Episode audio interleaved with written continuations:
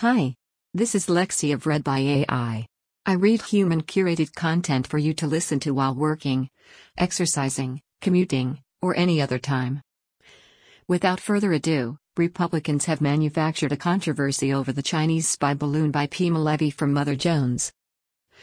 A U.S. military fighter jet shot down the Chinese spy balloon off the coast of South Carolina on Saturday. But the Biden administration has a different kind of foe that has yet to be neutralized. Attacks coming from Republicans trying to score political points over the floating white orb that appeared in America's skies. The balloon first came to the public's attention as it hovered over Montana early this week. Republicans immediately called on the president to shoot it down. President Biden should stop coddling and appeasing the Chinese communists, Senator Tom Cotton, Republican Arkansas, tweeted Friday. It was a mistake to not shoot down that Chinese spy balloon when it was over a sparsely populated area. Senator Marco Rubio, Republican Florida, weighed in Friday. Senator Josh Hawley, RMO, called for an investigation into the balloon and Biden's response. Even former Donald Trump advised a course of action on his social media platform Truth Social: shoot down the balloon.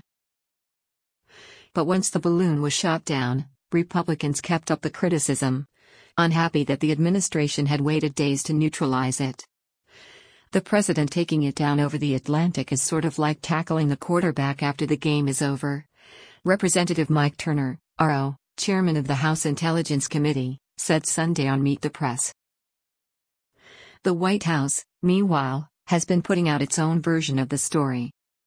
I ordered the Pentagon to shoot it down on Wednesday as soon as possible, President Joe Biden told reporters on Saturday. But the administration opted to wait because the safest course of action was to shoot down the balloon over water. According to an account of the administration's thinking from CNN, Biden actually called for bringing down the balloon on Tuesday, when he was first briefed on its emergence over Montana. But Defense Secretary Lloyd Austin and General Mark Milley, the chairman of the Joint Chiefs of Staff, advised that shooting it down immediately could endanger lives and property on the ground.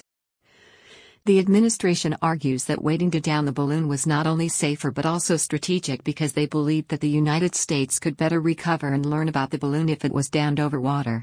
In the meantime, officials argued they were able to learn from the balloon as they tracked it across the country.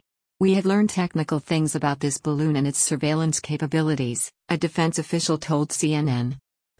And I suspect, if we are successful in recovering aspects of the debris, we will learn even more. Meanwhile, they said, the U.S. took steps to hinder the balloon's ability to gather intelligence as it crossed the U.S. to the Atlantic Ocean. With each of these points, the administration is pushing back with a simple message.